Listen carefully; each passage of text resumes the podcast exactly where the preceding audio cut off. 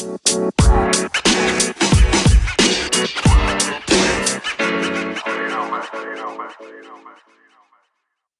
Planı Podcast'inin yeni bölümüne hoş geldiniz. Can hoş geldin. Hoş bulduk. Evet 2020-21 sezonu yolculuğumuz Atlantik grubuyla bugün devam edecek. Ee, Doğu'nun en karmaşık gruplarından biri olacak. Geçtiğim, e, geçtiğimiz bölümde Batı'nın en karmaşık grubunu yapmıştık. E, orada da bahsetmiştik zaten. Dört takım geçen sene bu gruptan playoff yapmıştı.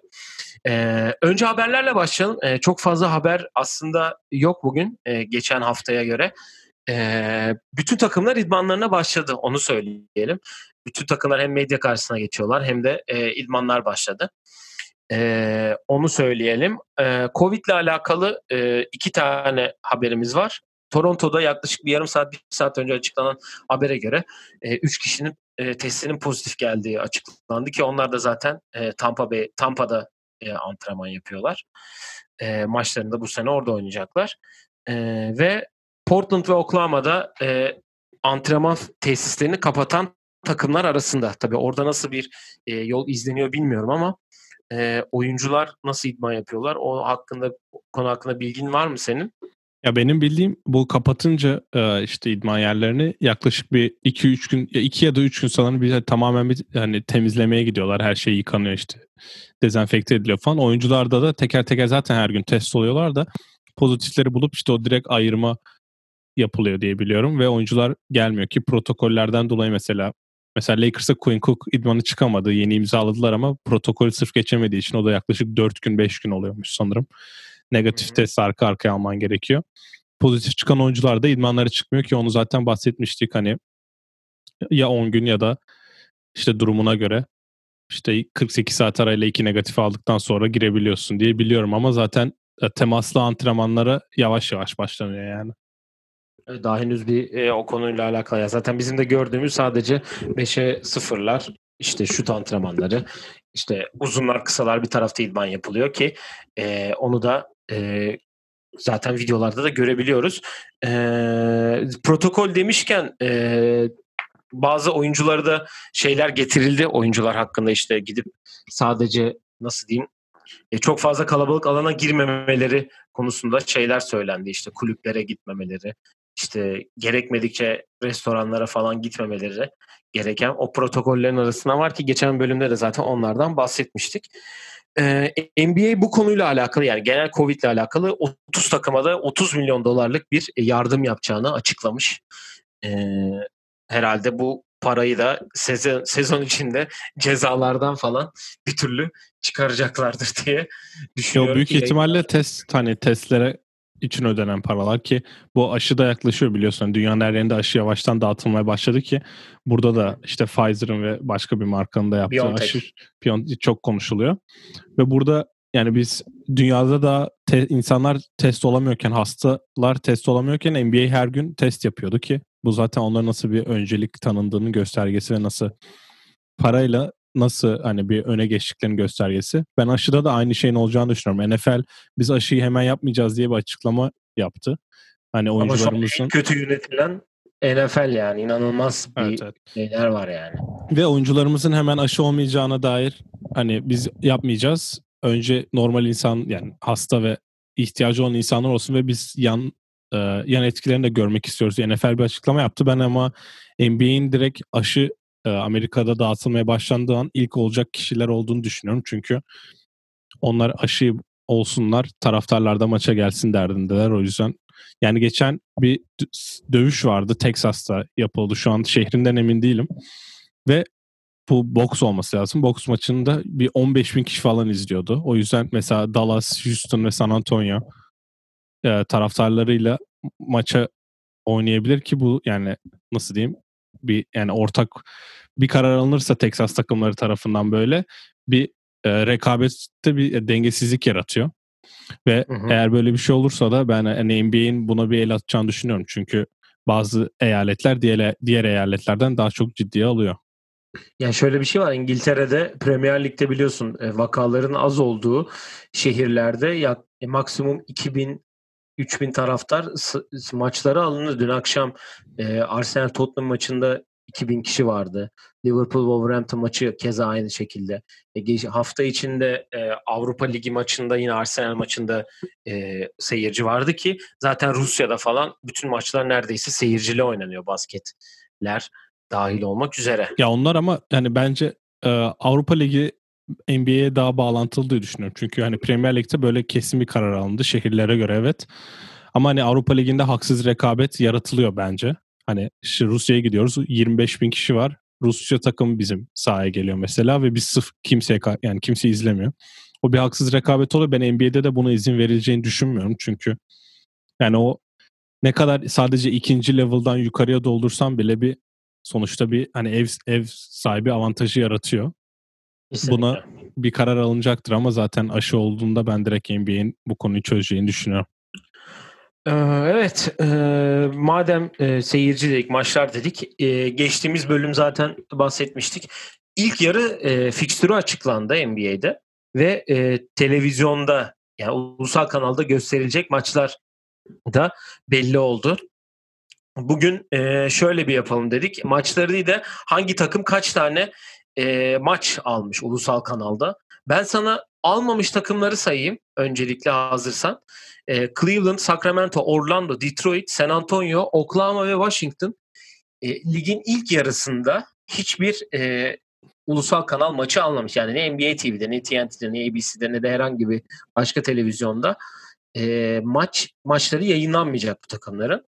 Tabii ki Lakers'ın en fazla 16 maçı var. E, ardından e, Boston, Dallas, New Orleans ve Golden State 10'da 14'er maçla onları takip ediyor.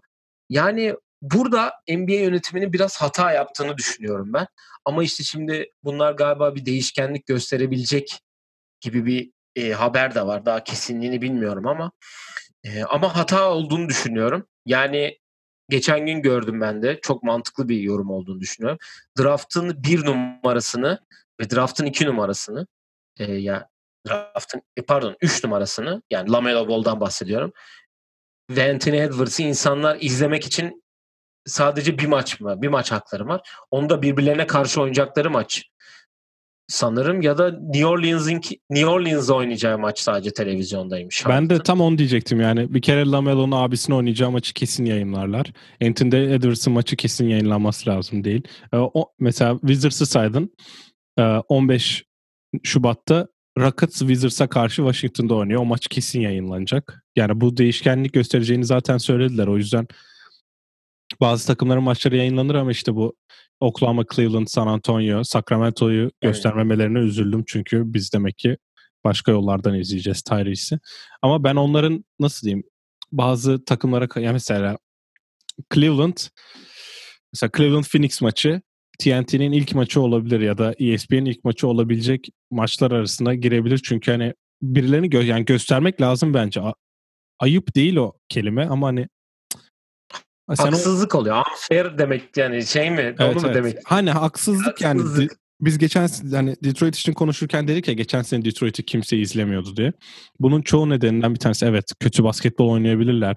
Sene sonunda hani draft hakkı için maçları salıyor olabilirler ama eğer zaten NBA bize bunu göstermeye çalışmıyorsa e tabi Detroit'i kimse izlemeyecek. Şimdi Detroit'in kadrosu heyecanlandırıcı bir kadro olmuş olabilir. Ama bize bir şans vermesi lazım. Hani Cleveland'da mesela belki insanlar o değişimi izlemek istiyor. Garland Sexton, Okoro'yu izlemek istiyor. Ya da mesela biz mesela Cedi'yi izlemek istiyoruz. Ama NBA bunu yayınlamadığı için biz hani izleyemiyoruz. Biz demiyoruz ki hani Lakers kadar maçları yayınlansın ama bence Miami'nin de rakamını tane. çok bilmiyorum ama Miami'nin de Miami 10. Yani geçen sene final oynayan takımın 10 maç yayınlanması bence saçmalık yani. Yani Miami e, Clippers'tan daha fazla ama daha az yayınlanacak. Yani şunu anlamıyorum ben. Tamam hani Dallas'ta bir e, Doncic furyası var. Hani Doncic'in MVP sezonu olarak çok e, etrafta konuşuluyor ki olabilecek de bir şey olduğunu düşünüyor herkes. Ama e, mesela o 14 maç almış. New Orleans Pelicans da 14 maç almış. Hadi geçen sene Zayn'ı biz veremedik sakattı. Bu sene acısını çıkaralım gibi bir düşüncesi var. Ama Miami'den 4 maç daha fazla televizyonda New Orleans maçı var.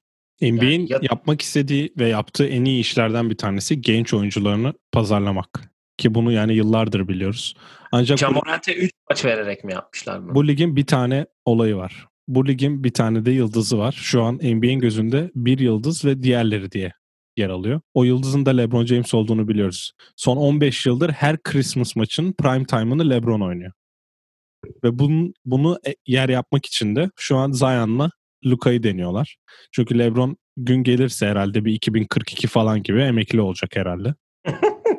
o Brani ile, Brani ile beraber emekli olacaklar. Onun yerine dolduracak kişi arıyorlar. Bunun Doncic olması çok mantıklı. Çünkü Doncic'in getirdiği izleyici sadece Amerika'dan değil, bütün dünyadan getiriyor.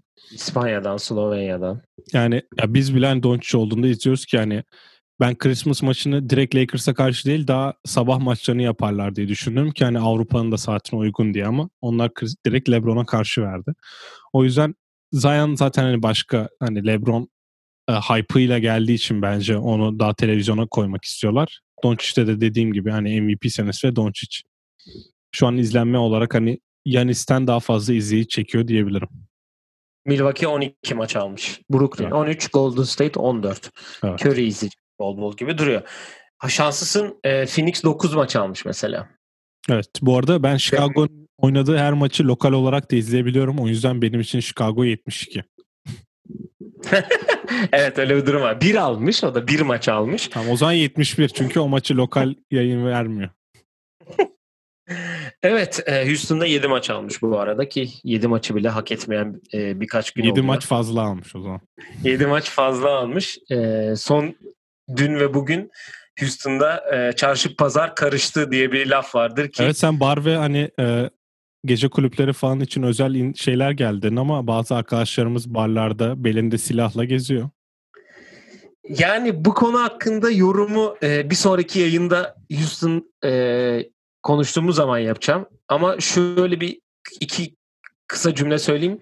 Diğer takımlara haksızlık olması çünkü onlar antrenman yapıyorlar. Bu arkadaş e, bildiğim kadarıyla e, hafta içi Houston'da yani şöyle bir şey diyeceğim. Hafta içi Houston'da e, University of Houston sahasında idman yapıp e, pazar e, işte hafta sonuna yakın Atlanta'ya uçuyor. Atlanta'dan Las Vegas'a uçuyor ve e, bir insanın bir işe saygısı vardır. Yaptığı işe saygı göstermesi gerekir. Bu arkadaşla bu tamamen artık gitmiş olduğunu düşünüyorum ve e, bunu yapan insanlara da saygısı olmadığını düşünüyorum. E, yani tek... Oranın lokasyonu güzel bir yerde mi peki? Sen yaşadığın için biliyorsun yani güzel bir yerde dediğin hafif böyle e, University of Houston böyle şeyde e, otoyolun kendi yanında bir yerde. Bayağı büyük bir kampüs. Onun içinde. Antrenman salonu Toyota Center'ın içinde zaten Houston'ın. Evet evet. O, camdan o dışarıdan bakılan yerde.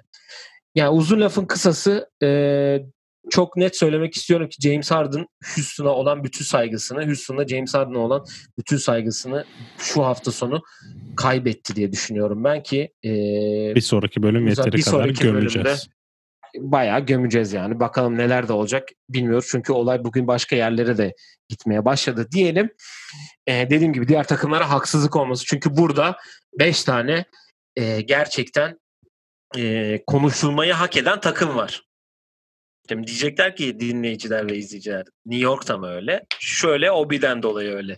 Bizim Bence için... New York niye öyle? Ben asla direkt sana baş direkt sana sorayım. Yani şu an e, ben dün o görselleri yaparken fark ettim. NBA'in e, en iyi koçların olduğu konferans bence. Yani toplam koçlara baktığında NBA'in en iyi koçların bulunduğu grup.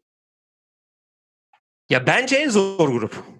Yani geçen evet. haftaki grup e, tabii ki de hani Portland'ın, Denver'ın olduğu grup. Burada Steve Nash'in yeni olması ama Steve Nash'in de staffında Mike D'Antoni'nin olması biraz daha e, öne çıkarıyor ki basketbol bilgisi de bence. Biraz öne çıkarıyor ama dediğin gibi e, yani konferansta NBA şampiyonluğu olmayan bir tek Brad Stevens var. Evet. Steve Nash'i Golden State'te player development yani evet, olarak evet aldığını sayarsak Tom Thibodeau'nun da e, Doug Rivers'ın yardımcısı olarak yani tek şampiyon olmayan koç Brad Stevens e, ki o da zaten Doğu finali oynatıyor. Neyse evet e, gelelim e, Atlantik grubumuza. Toronto ile başlayacağız. E, Toronto geçen seneyi ikinci bitirdi ve ikinci turda Boston'ı e, yenilerek 4-3 7. maçta elenerek e, geçen seneyi bitirdiler. Yani onlar için tabii ki Ibaka ve Gasol çok büyük bir kayıp oldu. Öyle olduğunu düşünüyorum. Görüyorsunuz Yeşil'de yazanlar, yeni gelen oyuncular. Yani öyle aşırı bir e, giden yerini doldurma kısmında bir Aaron Baines'i aldılar. E, Aaron Baines de yani onların işini çözecek mi? E, ama burada bence en önemli konu tabii ki Pascal Siakam'ın formu. Sen ne düşünüyorsun? Pascal Siakam'ın bu bubble'daki formsuzluğu devam eder mi? Yani Toronto'dan Nick Nurse'ün bir mucize daha yaratması lazım ki bu takımı yani ben şimdi dönüp bakınca 3 biraz fazla gibi gelmiş gibi geldi. Hani 6'ya 5'e daha yakın gibi gözüküyor diğer takımlara göre. Ya çok kan kaybettiler diye gözüküyor zaten. Hani gidenler yani iki NBA şampiyonluğuna direkt katkı yapacak iki oyuncu ki zaten gittiği takımlardan da onların hakkındaki düşünceleri belli oluyor. Ve Aaron Baines'in bu bir dipnot sana bir soru hemen kısa. Aaron Baines'in geçen sene bir maçta 9-3'lük soktuğunu biliyor muydun? Phoenix'te oynadığı maçta evet. evet.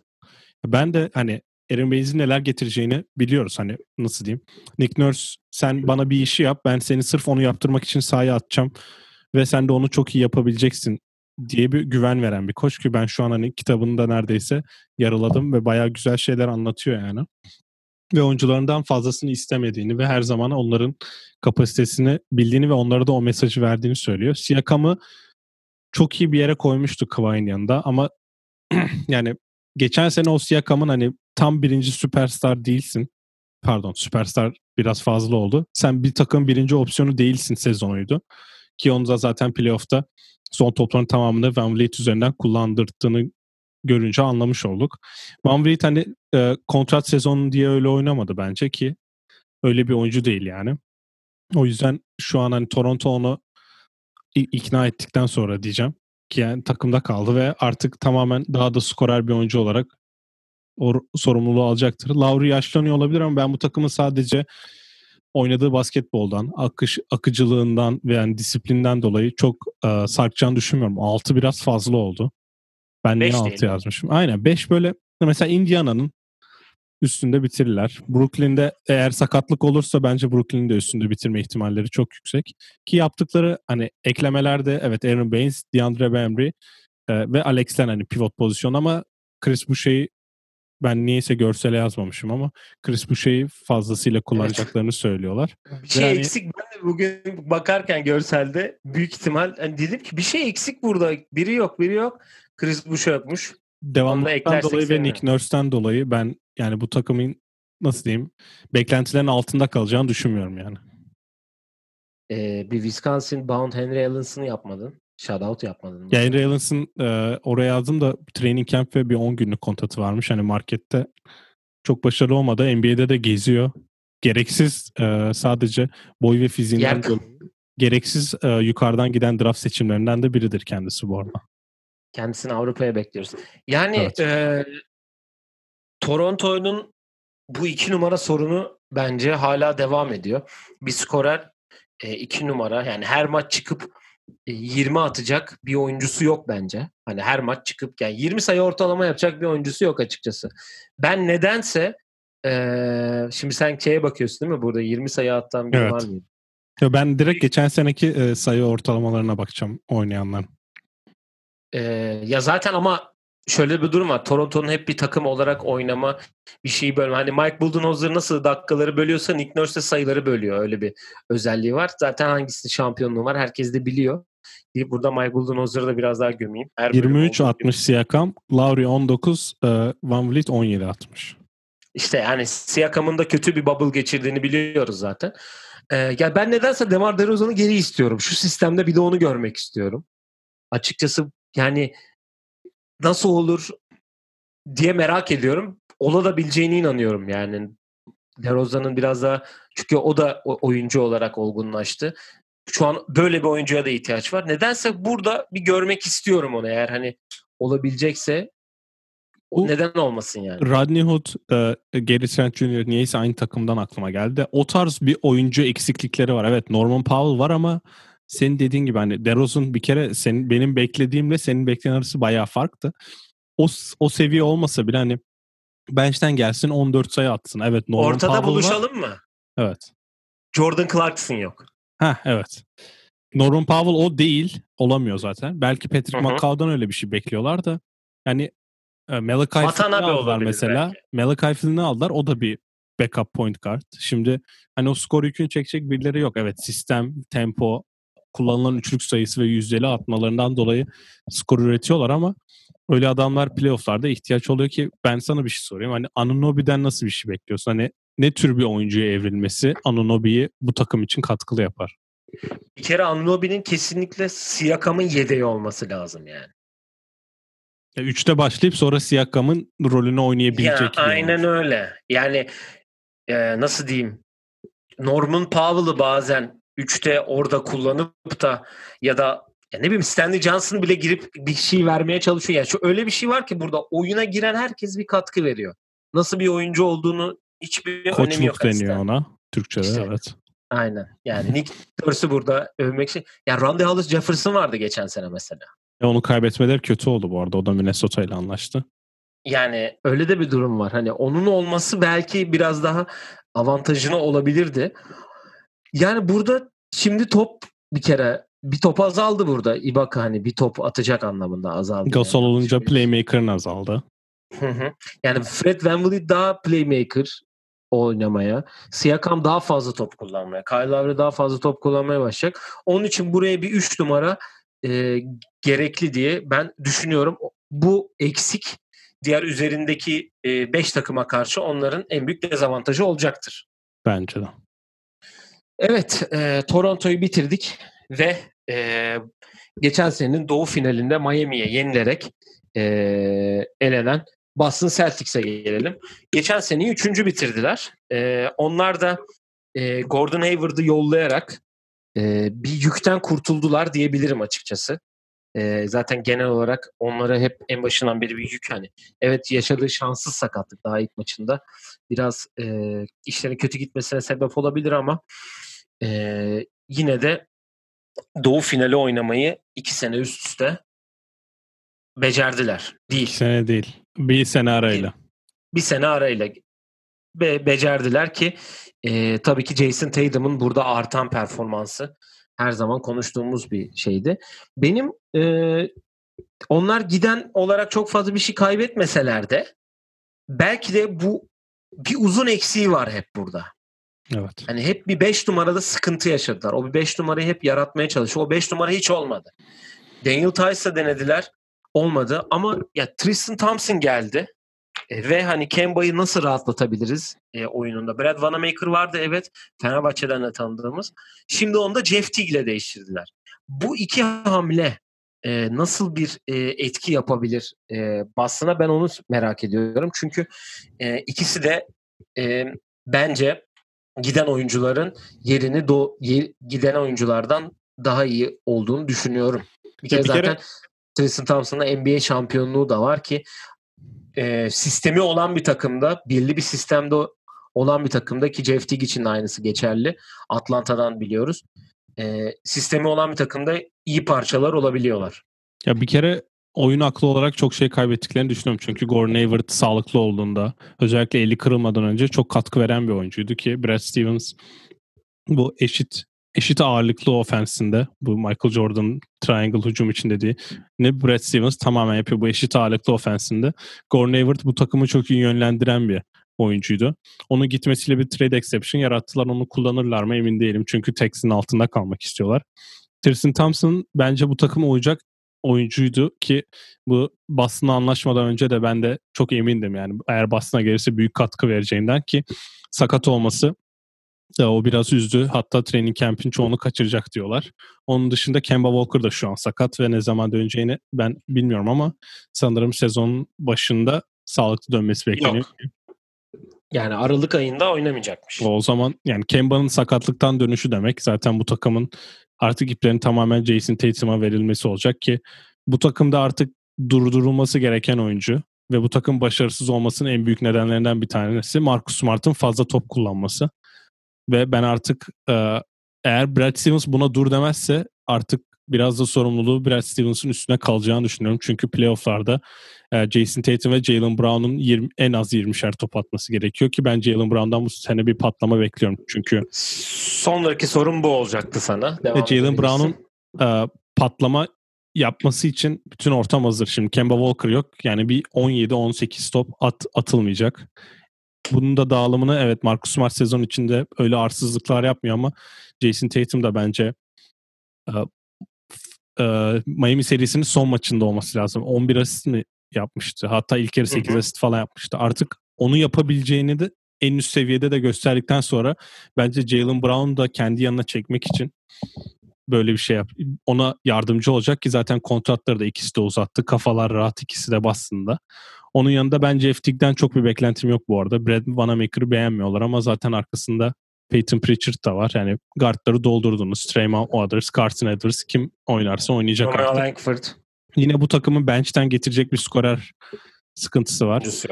Yani Grant Williams'ı 5'e çekeceklermiş. Çünkü kendisi dedi ben üçlüğümü e, nasıl diyeyim biraz PJ Tucker'a evrilmeye başlıyor Grant Williams. Onu söyleyebilirim. Fiziksel olarak daha böyle daha toplu bir arkadaş ki PJ Tucker'dan toplu olmak da yetenek isteyen bir olay.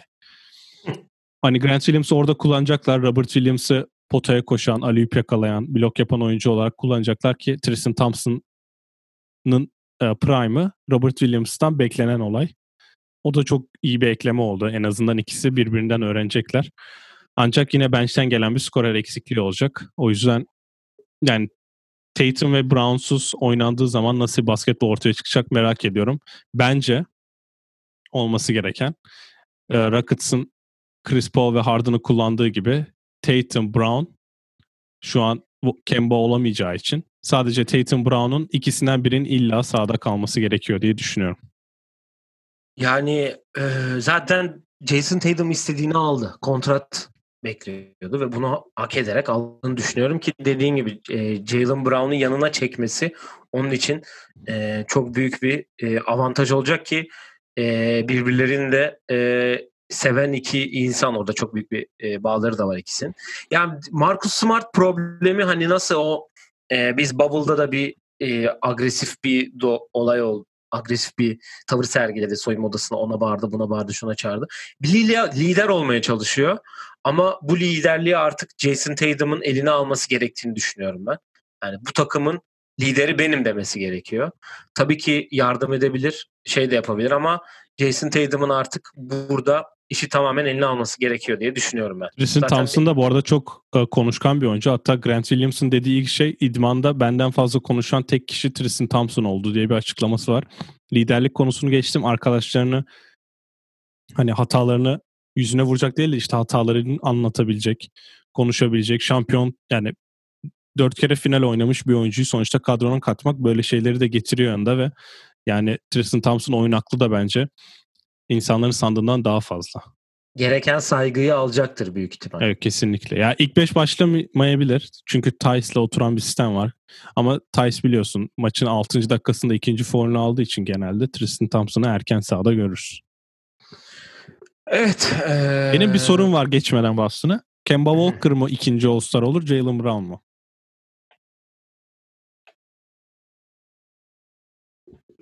Doğudaki guard şeyi kısaldı biliyorsun. Russell Westbrook geldi. Doğudan bir All-Star guard çıkacaksa ki eğer ee, ya Jalen Brown daha yakın gibi sanki. Çünkü bak demin Toronto'da konuştuk. Böyle bir oyuncu olmadığını söyledik.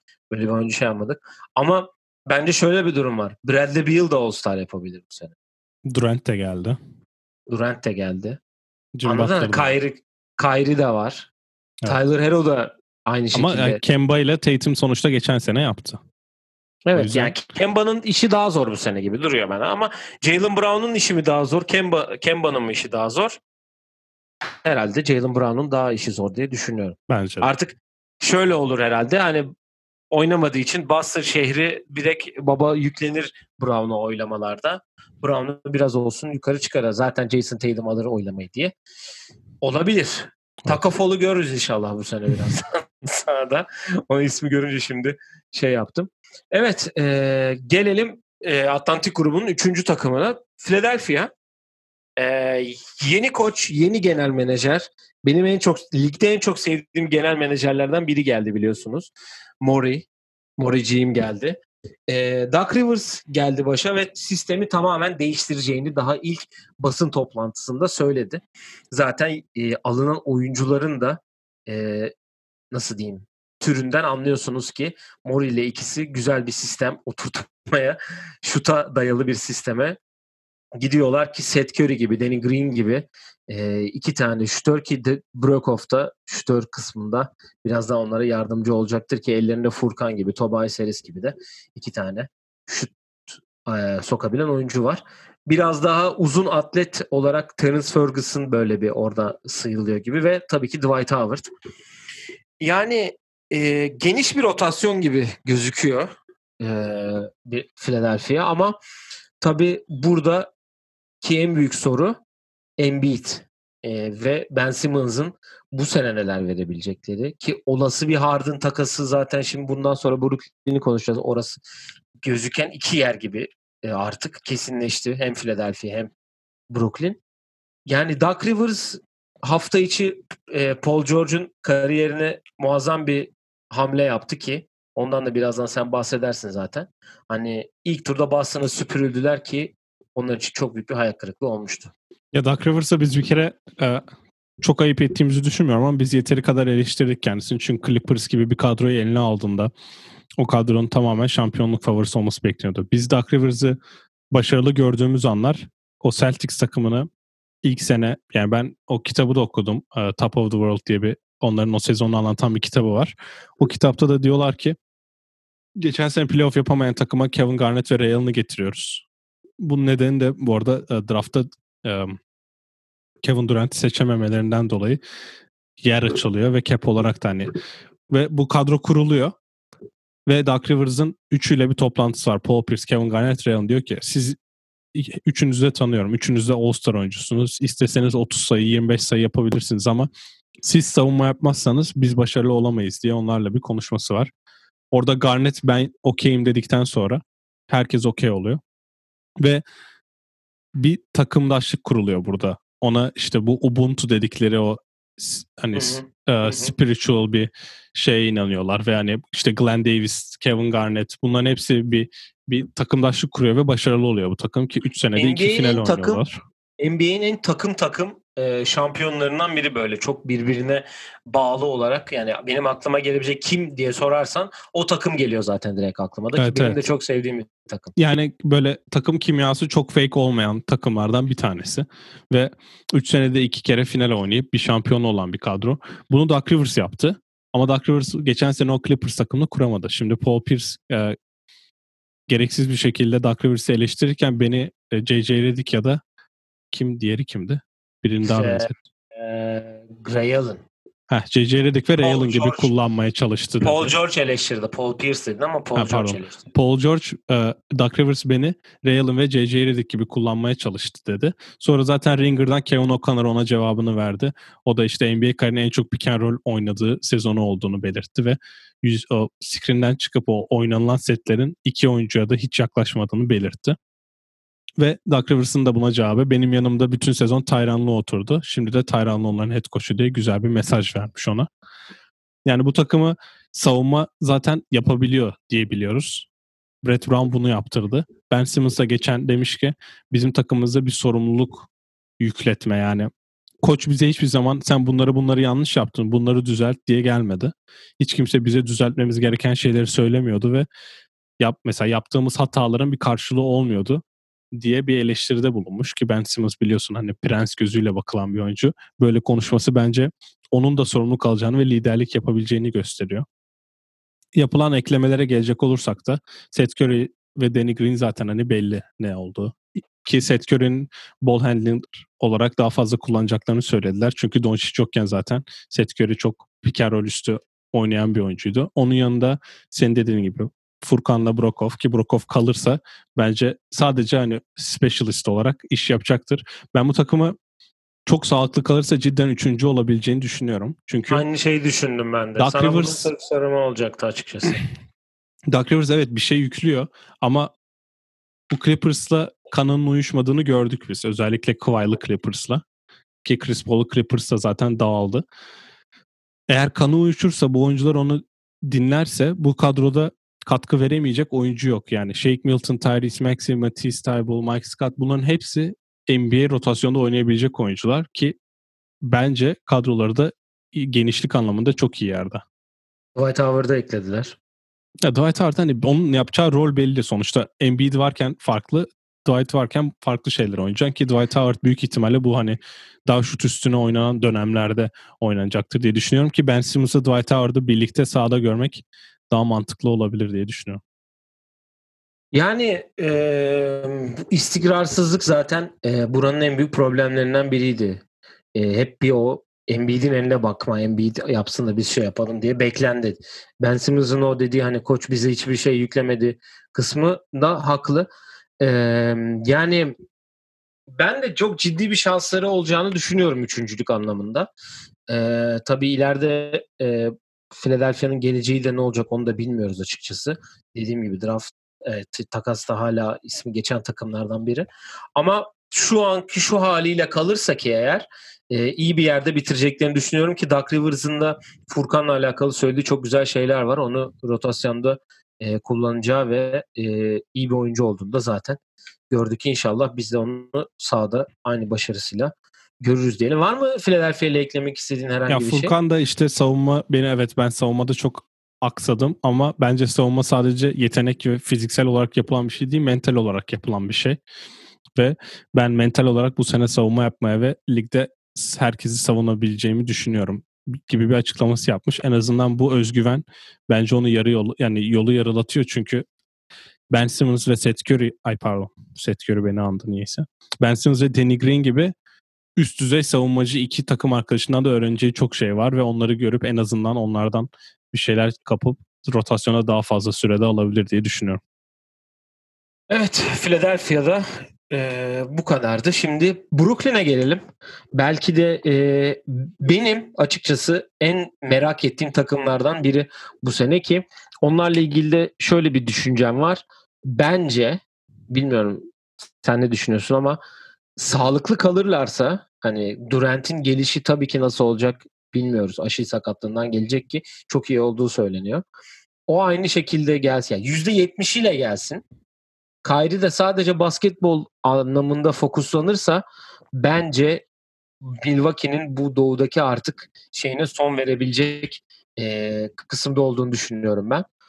E, eklemeleri yani Jeff Green ve Shamet bence biraz olsun. Ya zaten ellerinde bir çekirdek vardı geçen sene oynattıkları. Dinwiddie, Caris LeVert, işte DeAndre Jordan, Jared Allen, Tyler Johnson gibi bir çekirdek vardı. Buraya iki yıldız eklediler. Üstüne Shamet ve Jeff Green ki kendi tak eski takımlarında e, ciddi süre alan iki oyuncu ve e, belki de geniş bir rotasyonu kendilerine 8 kişilik 9 kişilik bir rotasyonu hazırladılar ve Steve Nash gibi de bir e, ilk defa koşluk yapacak bir e, efsaneyi getirdiler. Şimdi benim 3 tane sorum var arka arkaya. Çok kısa sorular bunlar. Brooklyn sezon 4. bitirdi. 5. sıradan Miami ile eşleşti. Jimmy Butler'ı kim tutacak? Böyle kalırsa mı? Evet bu kadro. Evet. Miami'yi elediler diyelim. Bir doğu birincisi Milwaukee ile eşleştiler. Yanis'i kim tutacak? Artık bir şeyler olacak bilmiyorum. Kimse. Milwaukee'yi de elediler. Doğu finalinde Boston'la eşleştiler. Jason Tatum'u kim tutacak? Peki bu senin söylediği takımlara Durant'i kim tutacak mesela? Bir saniye. Onu elediler. Benim saydığım bütün adamlar şu an e, Durant'in karşısında durabilecek oyuncular. Özellikle Aşili'den yeni gelmiş Durant'in. Finalde de Lakers'la eşitleştiler ya da Clippers'la LeBron ya da Kawhi kim tutacak? Gibisi. Evet. Bu takımın çok büyük bir eksisi ol, bu olduğunu dün ben kadroyu yazarken fark ettim. Skorer 2 numaralı. Özellikle şu an ilk 5'te yazan Kyrie, Lavert, Joe Harris, Kevin Durant. Dörtlüsünden, bu arada Joe Harris'i demin saymayı unutmuşum ben. O hiç kimse skor yapabilecek e, guardları ya da 2 numaraları hatta 3 numaraları zaten tutamaz. Kevin Durant'in e, oyunundaki en büyük gelişme Oklahoma City'den ayrıldığında ve Golden State'te iki şampiyonluk yaptığında savunmada inanılmaz bir oyuncuya dönüşmesiydi. Evet zaten e, Kevin Durant'in aşilsiz, aşilsiz hali, dişsiz hali de bu ligde 50-40-90 ortalamaları tutturabilecek bir oyuncu. Ya da ona yakın ortalama yapabilecek bir oyuncu. O yüzden şut anlamında hiçbir sıkıntı yaşamayacak. Ve benim geçen dinlediğim bir podcast'te zaten bu aşilin en büyük eksisi yana çabuklukta çok büyük eksi yazması. Çünkü sen ayağını farklı açılarla atıyorsun ve korkudan dolayı zaten oyuncuların yüzdesinde çok düştüğü söyleniyor. Şut anlamında Durant hiçbir sıkıntı yaşamayacak. Durant 27 sayı ortalama tekrar yapabilir. Ama çoğu jump shot olacak. Potaya daha fazla gitmeyecek. Kyrie hani sakatlıktan geliyor. Onun neler yapabileceği belli ama NBA finallerinde sadece onun üstüne oynanan bir e, hücum planı vardır rakiplerin. O yüzden savunma anlamında çok eksideler bence. Burada eğer hiçbir takas yapamazlarsa ki ben James Harden'ın da bu takımın savunma anlamında hiçbir şey katmayacağını zaten biliyoruz. Buraya bence bir savunma hamlesi gerekiyor eğer Spencer Dinwiddie, Tyler Johnson, Caris LeVert gibi oyuncuların birkaçı elden çıkacaksa ki bu büyük ihtimalle Dinwiddie olacak. Buraya daha savunmacı bir oyuncu düşünülmesi gerek diye düşünülmesi gerek ve Steve Nash'in de savunmayı tamamen Jacques Van'a verdi. Nets Bubble'da iyi iş yaptı ama o kadro bu kadro değil. Geçen seneki koçuydu Bubble'daki Jack Vaughn'da biliyorsunuz. Zaten savunma koçu Jack Vaughn olmuş. Hücum koçu Mike D'Antoni olmuş. Steve Nash de herhalde orada hani bu Amerikalıların Aynen yani he's gonna coach the vibes diye bir şey yazmışlar onun içinde. yani e, zaten düşünce de Mike D'Antoni'nin seven seconds or less gibi hani fast break'te baba kaldırıp Joe Harris sıkacak e, gibi gözüküyor. Peki e, şöyle bir soru soracağım. Steve Nash olmasa Mike D'Antoni bu takımı yönetse. Evet. Tamam. E, Mike D'Antoni'nin yanında da Jeff Bizdelik gibi bir savunma şeyi vardı biliyorsun. Savunma master'ı mı denir artık savunma? Evet. 2018 Rockets'ının nasıl savunma yaptığını çok iyi biliyoruz. E, Mike D'Antoni sence Steve Nash'ten bu daha fazla verebilir mi bu takıma? Ya hücumu tamamen o yapıyorsa zaten Mike D'Antoni yani biliyorsun bu NFL'dekinin aynısı olacak benim anladığım kadarıyla yani. Mike D'Antoni Rockets sene oynatıyorsa o oynanacak. Belki birkaç şey değişir. Hani Mike D'Antoni o 21 setlerini çok oynatıyordu. Belki 21'leri değiştirirler. Daha Kevin Durant'in bence Kevin Durant'in post-up sayısı çok artacak. Çünkü işte 2 2-8 olup 2-10 ya da neyse artık onun üzerinden fadeaway atan oyuncuyu durduramıyorsun. Özellikle Durant'se. Savunmaya gelince ben Bizdelik'in başarısı evet. Belki sadece koşundan dolayı o başarısı var ki kendisi hala Pelicans. Pelicans'da değil mi? Yoksa acaba değişti mi? Ona bakalım sonraki bölüm. Evet. E, yani o takımda Ariza vardı. O takımda PJ Tucker vardı ve bu takımın bu takımda bir Ariza yok, bir PJ Tucker yok. Onu hani onlar NBA'in Capella hani, yok. DeAndre Jordan'la Jerry Allen belki o Capella'nın hani blok tehditini şey yapabilirler ama şimdi bu Bradley Beal'ı savunabilecek adam yok mesela. Hani Bradley Beal çok fazla e, çok size'lılar ama. Çok bir uzunlar. Bilmiyorum farkında mısın ama yani çok uzunlar. Evet ama yok yani. Ben hala o şeye inanamıyorum hani. Yani Caris LeVert de kısa bir oyuncu değil. Joe Harris de kısa bir şütör değil. Ee, Kevin Durant sen de kendin de söyledin kısa değil. E, DeAndre Jordan ve Jared Allen'ı biliyoruz zaten ki Spencer Dinwiddie de pozisyonuna göre uzun bir oyuncu. Ya belki bu bir size kere, hani D'Antoni sistemi oturdu diyelim. Takım da bayağı kaynaştı. Ki Kyrie'nin oynadığı takım ve kaynaşmak çok zıt kelimeler birbirine. Hadi kaynaştı diyelim. Bu takım Bill Simmons gibi bir tahmin olacak ama 60-12 bile gidebilir yani. bu arada tahminlerini söylemedin bu bir önceki takımlarla alakalı. Neyse bunu hani at, bunu 60'ı yapıyorum abartı olarak. Hani her şey muhteşem gitti diye 60-12 verdim. Ama sonra o 60-12 takım ilk turda Jason Tatum'a elenebilir. Çünkü niye savunamadılar? Yani playoff'ta o işlerin sıkıştığını artık hepimiz öğrendik. Bunu en iyi bilen Yanis. Miami'nin nasıl sıkıştırdığını, Miami'nin Yanis'i nasıl tuttuğunu biliyoruz. Sence o Yanis'i öyle tutan takım bu Kevin Durant'i yavaşlatamaz mı? Bence yavaşlatır. Ama işte o alışma işi nasıl olacak bilmiyorum. Çünkü Steve Nash de dün bir açıklama yapmış. Kyrie ile Kevin Durant sakatlıktan geldi. Evet 72 maç bizim fikstürümüz var. Oynamayan oyuncular ceza alacak tarzı şeyler de var ama ben onların 72 maç oynayacağını düşünmüyorum dinlenmeseler bile sadece sağlık durumlarından dolayı birkaç maç kaçıracaklardır. Ki bu da bence Doğu'nun tepesi bu kadar çekişmeli bir yerde onları 4-5 bandına bile itebilir. Evet. yani Brooklyn'in yeni formaları harika bu arada ki Duran bu işte biraz Kyrie'nin işi varmış diye öğrendim. Öyle de bir duyum aldım diyelim. Baskuat sana mı yansıdı Kyrie yaptı diye? Evet Basko rahmetli bana yazdı. Ee, evet son takımımız New York'a gelelim. Ee, New York yani bu Atlantik grubunun geçen sene tek playoff yapamayan çok uzun süredir tek playoff yapama takımlarından biri. Eldeki e, kullanılmayan insanlardan kurtulup diğer takımlarda e, bench'ten gelerek bir türlü katkı veren oyuncuları eklediler. Onlar için herhalde en iyi e, şey olacaktır ki gördüğünüz gibi Austin Rivers gibi, Alec Burks gibi, Omar Sp- Spellman, Nerlens Noel bunları eklediler ki bu saydığım oyuncuların hepsi bir önceki takımlarda bench'ten gelerek oynuyorlardı. Bu arada yavaş Austin yavaş önce oyun önce oynamayan oyuncuları bench oyuncularına çevirdiler. Şimdi bench oyuncularını starterları, starterları da starları çevirecekler inşallah. İnşallah. Ee, bu arada Austin Rivers'ın da Philadelphia'ya babası istememiş. İyi hamle onu. aslında. Gitmemesi bence mantıklı hamle. Yani be evet. Yani Austin Rivers e, zaten Houston'da belli yerlerde bazı sorumluluklar alıyordu ki zaten onun kariyeri sorumluluk alarak geçti Duke'da yani. Duke'un en iyi oyuncularından biriydi sen de. Ya, Biliyorsun New York öyle bir takım ki Austin Rivers ilk konuştuğumuz oyuncu Austin Rivers. Yani RJ Barrett'tan ne bekliyorlar hal yani bilmiyorum ne konuşabilirim RJ Barrett'la ilgili. Ben çok ümitliydim. Büyük patladı. Ee, şimdi Obi Toppin bekleniyor ki senin herhalde en büyük Rookie of the Year adaylarından biri. O da New York'un durumundan dolayı. Ya burada benim dikkatimi çeken e, Austin Rivers, Fran Nitikilina, Nilikina pardon ve Dennis Smith Jr. Üç tane bir numara oynayabilecek oyuncu. Yani oynayabilecek. Yani evet. E, üçünde koysan bir takımın bench'ine yedek guard olarak. Ya şu an bir tanesi Houston'ın yedek gardı olur bence. Hani o sınıfı zaten öyleydi de Nick Killina ve Dennis Smith Jr. da olabilir diye düşünüyorum.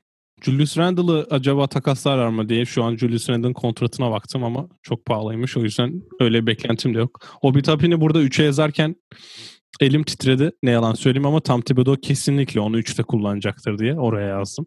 Ama Mitchell Robinson da çok iyi bu arada. Bilmiyorum. yani, hani Mitchell Robinson da geliyor gibi bir vibe'ı var. Geçen sene iyi bir sezon geçirdi. Ya bu hani savunma yapalım. Ee, Tam Thibodeau bize fırça çeksin daha da savunma yapalım sistemi oturuluyor büyük ihtimalle. O yüzden hani ona cevap verecek adamlar var. Ee, sırf ciddiyetinden ve koçluğundan dolayı ben e, 13 iddialı 13 iyi bence gayet iyi bir yer. Sen ona biraz iddialı yazmışsın. Onun... Play'in yapar mı? Yok canım ya. 10 play'in yapmak için kadroda bir tane 25-26 sayı atan oyuncu olması gerekiyor. Bir tane 20 sayı atacak oyuncu var diye kim var? Julius Randle'dan başkası kim atar 20 sayı? E, o bir ama 20 sayı atmazsa MVP şey olamaz Rookie of the Year biliyorsun. Olur ya. O sadece smaçlarından bacak arası falan yaparsa maç içinde iyi göz boyar diye düşünüyorum. RJ Barrett'ın yüzdelerine bakıyorum bu arada. 14.3 sayı. %32 ile üçlük atmış ki e, yanlış elle şut attığında hepimiz biliyoruz.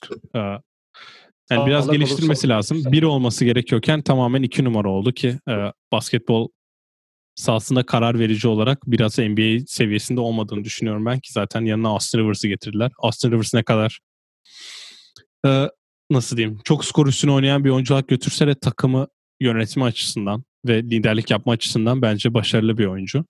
Ama tabii play'in oynayacak takımın ilk 5 gardı bence değil. O yüzden play'in olursa bir kere mucize olmuş. Yani play'in olması Coach için... Coach of the Year olması için seçilmesi gerekir tam evet. Coach of the Year'ı geçtim. İşte buradan Most Improved oyuncu falan da çıkar eğer play'in oynarlarsa. Yani New York'la alakalı benim başka açıkça söyleyecek pek fazla Orada bir şey kadroda 3 numara yokmuş. Şimdi tekrar bakınca Michael Gilchrist'ten başka 3 numara oynayacak oyuncu yok kadroda. O şutla da çok zor oynar gibime geliyor zaten. Evet. Evet, e, Atlantik grubunun da böylece sonuna gelmiş olduk ki burada yine geçen sezon gibi dört tane playoff yapabilecek takım var ki e, Doğu'da da makas iyice daraldı. Bu son zaman son günlerde çok duyduğum bir şey ondan hoşuma gidiyor. Makas iyice daraldı. Ben bir Doğu'da soruyla da... geleyim sana kapatmadan önce. Ee, New York'u tabii dışarıda bırakıyorum. Sence sene sonu evet tahminleri biz hani 3-6-2-5 tarzı yazmışız da sene sonu o 4 takımı sıralayacak olsan kim nasıl bir sıralama olur? Herkes Bu sağlıklı.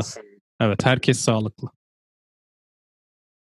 O net en tepede o zaman herkes sağlıklıysa. Ee, Boston, Philadelphia, Toronto. Ben de biraz ona şeyim ama ben niyeyse Nets'in herkes sağlıklı olsa bile birkaç sıkıntı yaşayabileceğini düşünüyorum. Ben o yüzden Boston Nets Nick Nurse'e güvenip Toronto Philadelphia diyorum. Doug Rivers'ı attın ha kenara. Ama Philadelphia'nın kadrosu daha iyi. Evet evet evet. Yani Açık ara. Yani Philadelphia'dan şöyle diyeyim sana. Hep sen ne deriz? O takımdan o takıma kimi koyarsın? Philadelphia'dan hangi oyuncuyu Toronto'ya koyup herkese alırsın. abi. Herkese yani. alırsın. Ya o şey biraz hani bu Doug Rivers'ın açıklamaları beni biraz e, gerdi diyebilirim. Hani dedi ya işte bize Yani- sucumu anlamak için 20 maç gerekiyor. Biz galiba alışamayacağız klasik. falan da yaptı da.